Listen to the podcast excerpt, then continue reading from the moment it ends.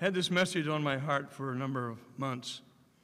And our theme this year is uh, this, this goes along with our theme verse. We are his workmanship, created in Christ Jesus unto good works. And I want to talk about the man of Elijah, man of prayer. And I trust that as we go through this this morning that we will, we will look at our own lives and our own prayer life and discover and discover the power of prayer. That's a powerful thing. So, Father, we thank you this morning for your word. We thank you for the opportunity that we have to come to you this morning in your word. We thank you, Father, that you are our Jehovah. You are our Lord God. And we thank you that we have the opportunity to speak about that this morning. In Jesus' name, amen. We're reading in James chapter 5, the last part of verse 16 and verse 17. It says, The effective, fervent prayer of a righteous man avails much. Elijah was a man with a nature like ours, and he prayed earnestly that it would not rain, and it did not rain in the land for three years and six months. Now, throughout my message this morning, I'm going to have uh, Brother John Goebel read some of our longer passages of Scripture, so he will, he will stand up and read that for us. But uh, I trust that this morning, as we, as we go into this lesson, that we'll realize something very, very interesting about Elijah. He didn't pray about this situation one time, just one time. He prayed about it a number of times. And uh, he, he, it didn't just all of a sudden dawn on him to do what he did. And so we see in the in the in the in First King in First Kings chapter 17 and 18, we'll be spending most of our time in those two chapters today. But we see that uh, the Israelites had been the, the, the, the, the Israelites had divided into two kingdoms. The northern kingdom, 10 tribes, the southern kingdom, two tribes of Judah and Benjamin. The northern kingdom had been led for over 70 years with totally ungodly leaders. They all did evil in the sight of the Lord. They brought idol worship into the land of Egypt, or the land of Israel. And we see here this morning that the, uh, the, the, the, the, main king that we're going to be talking about is King Ahab. Ahab was a very wicked king he had married a very wicked woman named Jezebel. Now, these, this particular marriage was a basically a union of two nations that had powerful military uh, ability. Ahab had developed a tremendous army in the land of Israel, and Jezebel's leadership in Phoenicia had developed a tremendous navy. So, with the two of them combined in this marriage, they had the strong, strongest navy and the strongest army basically in the world at that time.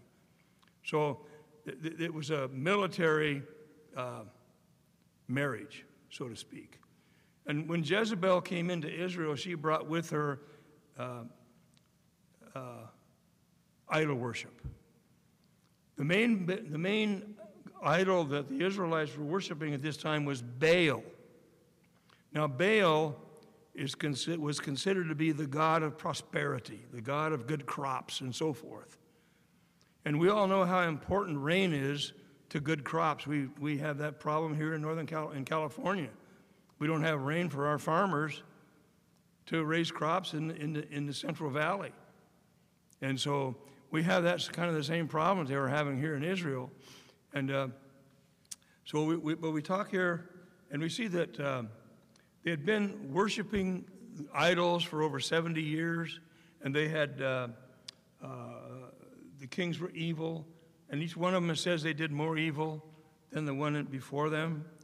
And so it wasn't just a matter of Ahab, it was, it was, it was a progression of evil, evil worship. Now, in, in, in the 17th chapter of 1 Kings, the first verse says, And Elijah the Tishbite of the inhabitants of Gilead said to Ahab, As the Lord God of Israel lives, that's Jehovah God, before whom I stand, there shall not be dew nor rain these years except at my word. This is an interesting little message that he gives to Ahab. I don't know how Elijah got uh, uh, uh, uh, to see Ahab. Ahab was a powerful king. And you don't usually just walk into the office or the presence of a powerful leader like that and give this kind of message. Uh, I, I, I don't think I could walk into Joe Biden's office and give him this kind of message. Or Gavin Newsom, or any of these, any of our leaders. But somehow Elijah got voice, got, got, got a, a, a, a, an opportunity to give Ahab this message. And let's look at this message. He said, As the Lord God of Israel lives. First of all, he, he makes the claim that Jehovah is the God of Israel, not Baal. As the Lord God of Israel lives. He indicates here that Baal is a dead God. But Jehovah is alive. And so he, he identifies himself before this, because before whom I stand, he, he identifies himself with God. I stand before God. I don't stand before Baal. I don't stand before you. I stand before God. As the Lord God of Israel lives, before whom I stand, there shall not be dew nor rain these years except at my word. Now that's a, that's a challenge to Baal because, first of all, the Lord God lives and Baal's dead. Secondly, Elijah doesn't, isn't serving Baal, he's serving God. And thirdly, Baal, being the God of prosperity and good crops, is not going to happen without any dew or rain. So he's challenging Baal. He's not challenging Ahab, he's challenging the God of Baal. Because Israelites, the Israelites had fallen into this, this trap of following Baal. And so we see that he gives this message to Ahab, and it's, it's a very forthright uh, message. It doesn't mince any words. Um, I'm going to have John stand and read 1 Kings chapter 17, verses 2 through 6. I remember he's just given this message to Ahab.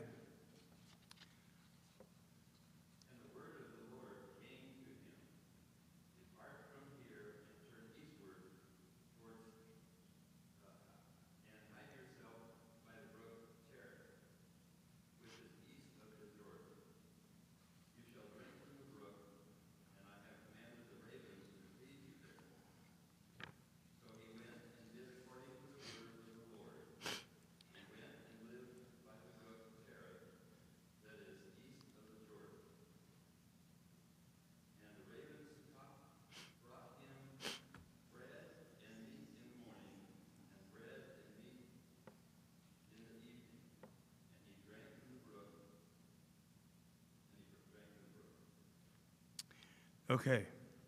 Now he gives this message to Ahab, and immediately God gives him this command Elijah, go to east of the Jordan, to the brook Kerith, up, that's up in the mountains. It's rather rugged up there. And he says, You can drink water from the brook, and I'm going to supply you with food morning and evening. The ravens are going to bring you bread and water. Hmm. Uh, now, Elijah, now, if I'd have been me, I'd have said, Now, wait a minute, Lord, you, that's, that's not a good thing. I'm going to be all by myself up there. I want to be around people. I want anybody to talk to. What am I going to do up there? I don't know how long I'm going to be up there. I might be up there a month, two months, six months, a year. I don't know. No, Elijah didn't do that. He got up and did exactly what God told him. He goes, leaves the presence of Ahab, goes up east of the Jordan to the, by the brook Kerith, and he stays there. And you know what? He's sitting there, and it's getting toward dinner time, and all of a sudden his raven comes and brings him bread and, and, and, and meat. Now, ravens are carnivorous. That means they're meat eating birds. Now, that's a miracle in itself. Now, I don't know whether God prepared one raven to do this every time or if God just had a group of ravens and they just did it. It doesn't matter, but God supplied his needs up there. Every morning, every evening, the ravens came, dropped at his beside him bread and meat, and Elijah was sustained, and he drank water from the brook. That's an interesting miracle in itself. That God would, would choose to supply this man with, in that manner. Elijah didn't have to go out and, and hunt game. He didn't have to prepare anything. He just waited for the ravens to come in the morning and evening, and they did. Every morning, every evening. Now, uh, this, uh, this command, as a human being, and as, as, as, we think about it, is really kind of uh,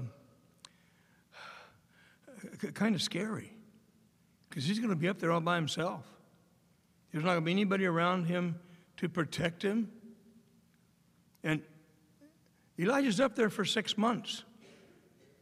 And by the end, and, and, in, in, in Israel, they have a six month rainy season and a six month dry season. This announcement was made to Ahab at the beginning of a rainy season, but there was no rain. Now, by the time this time period was kind of over, Ahab was probably looking for him. Because remember, Elijah said, Except by my word, it's not going to be rain or dew.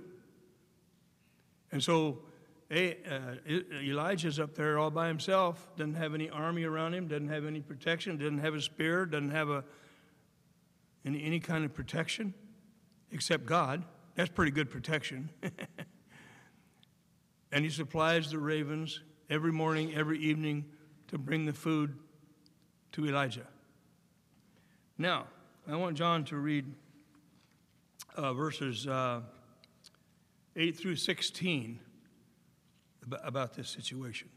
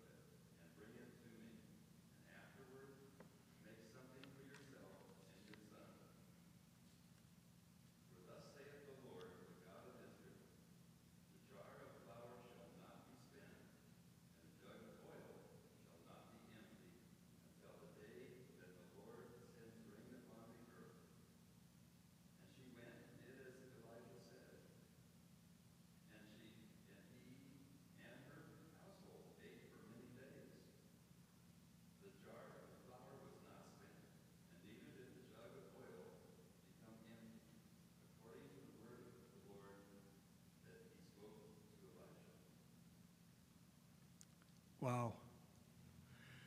So uh, Elijah's up here in the mountain about six months.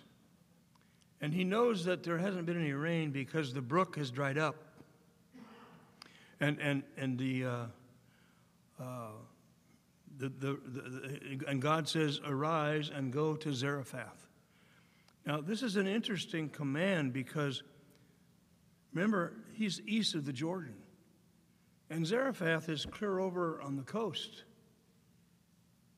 So Elijah has to walk from top of that to the mountains, all down across the land of Israel to Zarephath, which is by the Mediterranean Sea.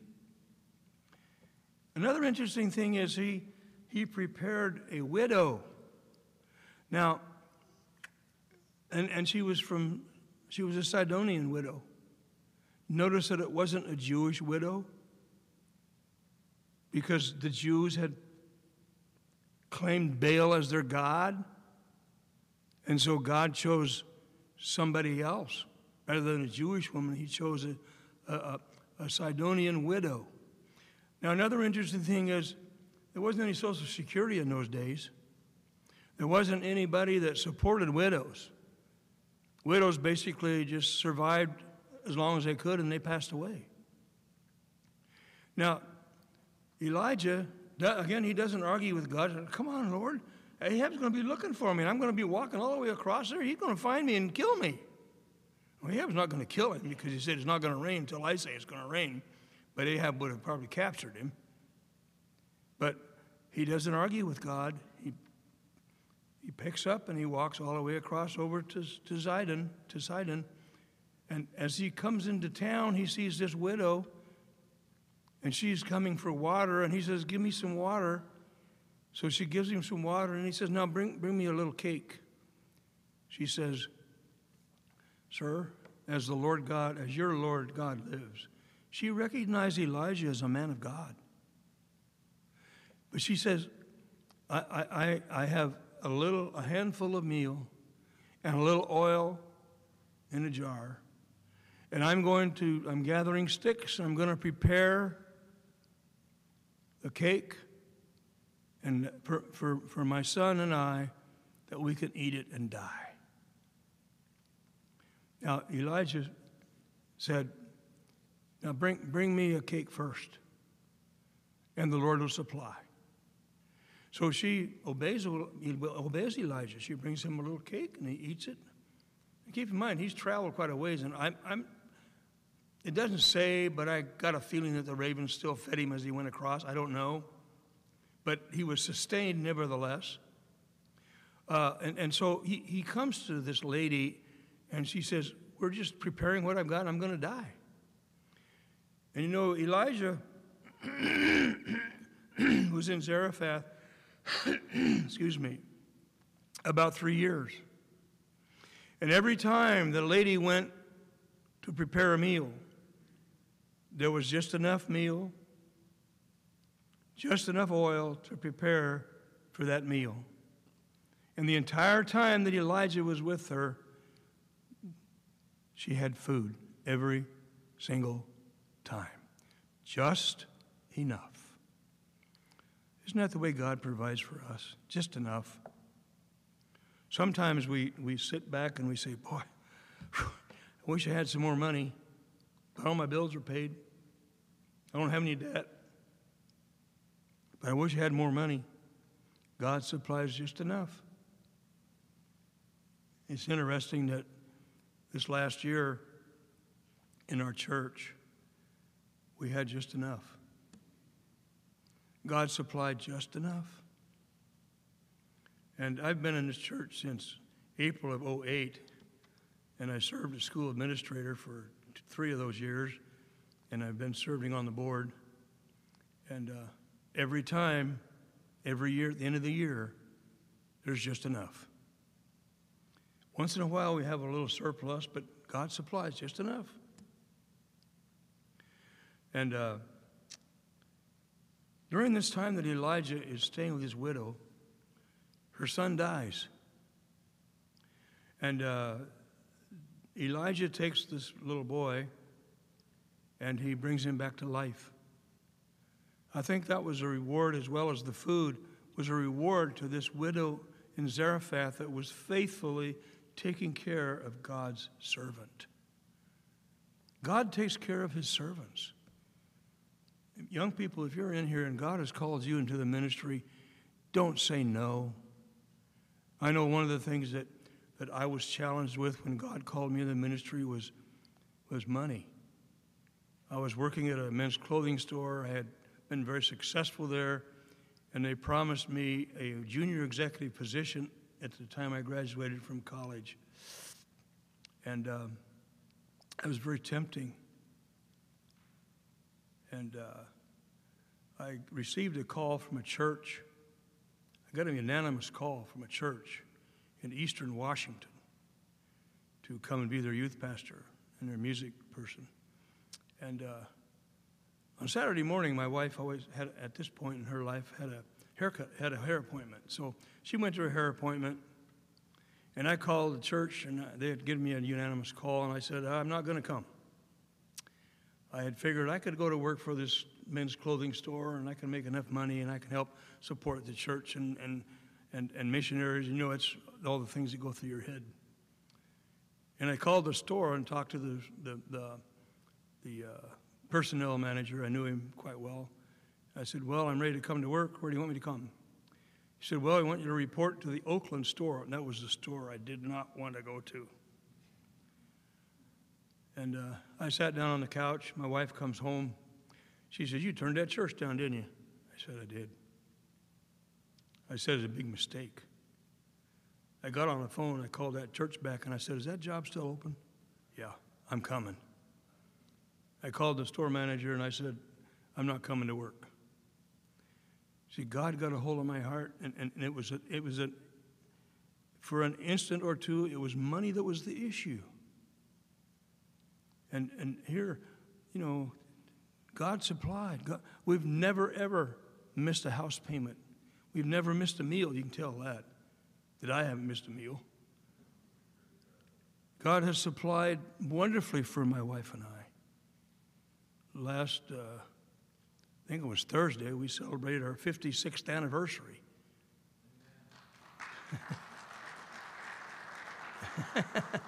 that, that applause is for Penny for putting up with this wretch all these years. I have a wonderful wife, folks. You all know that. But God supplies folks. Young people, if God has called you into the ministry, don't turn him down. I wouldn't trade the 56 years I've been in the ministry for anything. Even through the tough times, and there have been some tough times, but God supplies. And Elijah and this widow in Zarephath found out that there was just enough every time for one more meal. And it said, in, in, uh, uh, Brother John read, he supplied that for her until rain came. So even after Elijah leaves here, the rain came. And, and, and she, he was supplied. Now, um,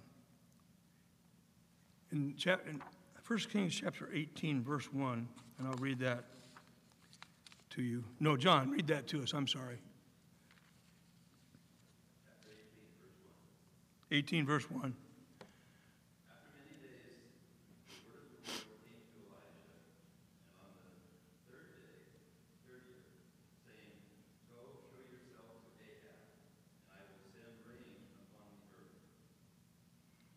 Okay, now this is estimated to be about three years after he left the brook Kerith. So for three and a half years. I remember in James it said, he prayed that it wouldn't rain, and it didn't rain for three years and six months. Okay, that time is up now. And Elijah, God tells Elijah, go show yourself to Ahab. Now, by this time, Ahab is probably frantic. There's been four rainy seasons where they haven't had any rain. And there's no, there are no crops in Israel. There's a famine, and it's, it's, it's a serious time for the children of Israel. And uh, because they depended upon the rain and they depended upon Baal to supply their, pro- their, their, their, uh, their crops. And uh, so in, Ahab, or Elijah meets with Ahab, and there's other things involved here, but he meets with Ahab and he makes a deal with Ahab. He says, Ahab, I want you to meet on Mount, I want you to bring all Israel to Mount Carmel. I want you to bring the prophets of Baal to Mount Carmel. And I want you to bring the prophets of Asheroth, which were Jezebel's prophets, to Mount Carmel. And we're going to have a contest. And he says, it doesn't tell you this in Scripture, but I know that he's going to need uh, some wood for sacrifice. He's going to need some bulls, two bulls. He's going to need, he's going to need some water and so forth. And so he tells Ahab exactly what he needs. Now, of course, they're going to have to get the water from the Mediterranean Sea, which is, they can cart that to Mount Carmel and, and water pots and so forth. But you see, he tells Elijah or Ahab what he wants. And he pretty much gets what he wants because Ahab's desperate. He knows that Israel's in desperate straits and they need rain. Now, Jezebel did not allow the prophets of Asheroth to go. She said, Nope, you're not going. Evidently, she surmised the power of God, but of course, she didn't know what the context was going to be. Now, they get up on Mount Carmel. He, every, all these things happen. The, the, children of Israel that come, the, the, the prophets, Ahab's there, Uh, the, the, the, the, sacrifices, everything's there. And, and, and Elijah said, here's, here's the deal, folks. We're both going to build an altar. We're going to put the sacrifice on the altar. And we're going to pray to, the, to our gods. You're going to pray to your God, Baal. I'm going to pray to Jehovah. And the God that sends fire from heaven will be the God of Israel. Well, that's an interesting challenge. Because the people of Israel had put a lot of confidence in Baal. And obviously, the prophets of, of, of Baal had too. So Elijah was a gentleman. He says, You guys go first. So they put the wood on their altar and they, they, they cut up their sacrifice and they put it on the altar and they begin to, to, to chant and call to Baal. And uh, nothing happens. And around noontime, Elijah says, Well, hey, you know what? Uh, Baal might be uh, uh, off somewhere on a journey. He might be, uh, uh, he might be even sick. He might be sleeping. So yell a little louder. So these prophets of Baal began to yell and, and cut themselves, as their custom is, it says. And they began to, to, to chant and do what they had to do to get Baal to send fire from heaven. And nothing happened. And they do this for a number of hours, trying to get Baal to answer. Now, notice something very interesting. I'm not going to have John read this, but at the time of the evening sacrifice. Elijah knew the right time to do this. He says, Okay, hold it. My turn. And Elijah, bless his heart, he builds the altar out of 12 stones. That's a rebuke. Because remember, they had split, and there were only 10 tribes up there. But he puts 12 stones on the altar representing the 12 tribes of Israel. He puts the stones, he puts them in place. He knows how to do that. He places the wood, he, he places the sacrifice on the, on the wood. And then he tells them, pour water on it. Now, one of the things that, Baal, that, that Elijah had, had demanded at this contest is that nobody would put any fire underneath the sacrifice. And I got a feeling Elijah was checking around to make sure they didn't have any fire under their sacrifice because nothing happened. But he wanted people to know there was no fire under his sacrifice. So they pour water on it. He says, pour more water on it. Poured more water on it. And while he was, when he was building the altar, he dug a trench, a, a big trench around this altar. And he said, pour another bunch of water on it until the trench filled up with water. Now, it's very interesting, uh, just an aside here hydrogen and oxygen are both quite flammable by themselves. But when you put hydrogen and oxygen together, they put fire out. Isn't that interesting? Because it becomes water. you know, God knows all about that. But he, he, he does everything right. Now, the. Um, the, the, the, the altar set up, sacrifices there. And he, he, he, again, it's, it's interesting. He prepared, Elijah prepared this at the time of the evening sacrifice. He knew the exact time to do this. He didn't just randomly pick a time. He knew it was time for the evening sacrifice, so he sets it up that way. Now, after Elijah prepares his, his altar and his sacrifice, here's his prayer Lord God, Jehovah, Lord God of Abraham, Isaac, and Jacob, let it be known this day that you are God in Israel, and I am your servant, and that I have done all these things at your word. Hear me, O Lord, hear me, that this people may know that you are Jehovah and that you have turned your hearts back to you again. I want you to notice something interesting about this prayer. He said to the prophets of Baal, Which you pray to your God, and I'll pray to my God, and the God that sends fire from heaven will be the God of Abraham, God, the God of Israel. He doesn't even ask for fire. He doesn't ask for rain in this prayer. He only asks that God, Jehovah, will be made known to his people. That's all he asks. Wow. You know how God answered that prayer?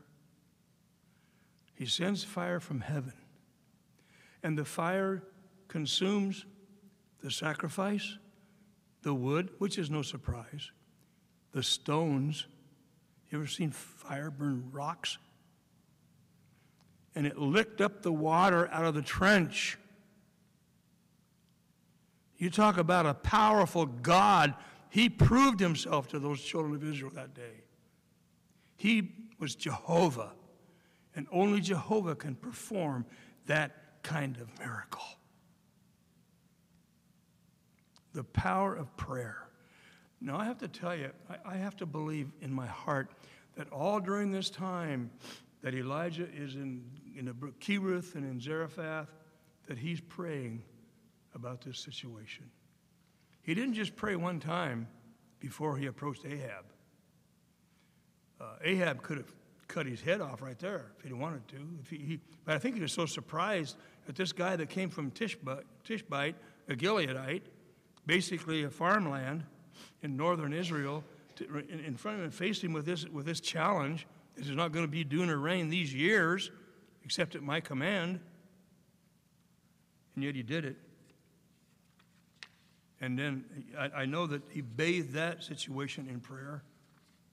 And of course, this situation, I have to believe that he was a man of prayer. The power of prayer. Folks, I, I tell you, we have the same God today. Our Jehovah today is no different. He is no less powerful than the God of Elijah. Now, the people of Israel said, The Lord, He is God. The Lord, He is God. They repeated it because in their eyes they saw the power of God when he burned that sacrifice and that wood and those stones and licked up that water and the dust that was around it, you, couldn't help but believe this has got to be God. Only God could do that. And he did. I want to challenge you this morning. It's amazing what prayer can do. Prayer is, is a powerful thing. And, and, and everyone that's a born again Christian has that ability to call upon God with that kind of power. And um, one of the things that I want to talk to you about in closing every Sunday night when we have evening service, we meet at 6 o'clock, and that's for Bible study and prayer. We have a pretty small crowd for that time. Maybe 20 people, maybe less. I usually between 15 and 20. We need to have, we need to have people that want to pray and come out in the evening service.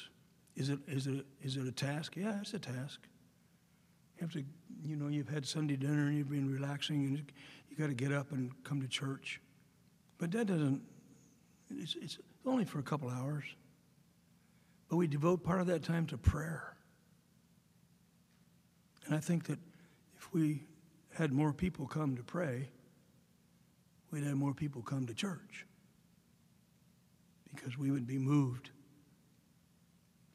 I, I, I don't know the exact preacher. It might have been Charles Spurgeon or Henry Iron, Ironsides. I don't know.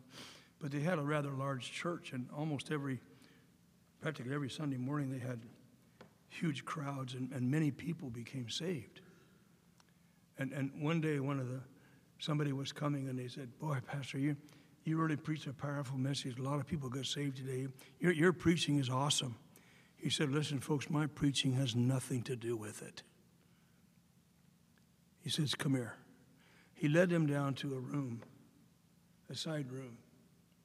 And in that room, there were about 15 or 20 men that were praying during that service for people to be saved. And they had results. People got saved. And the church grew. And, and that was the power of prayer. We have that same opportunity here in Wilton to have the, that kind of power of prayer. I challenge you to pray.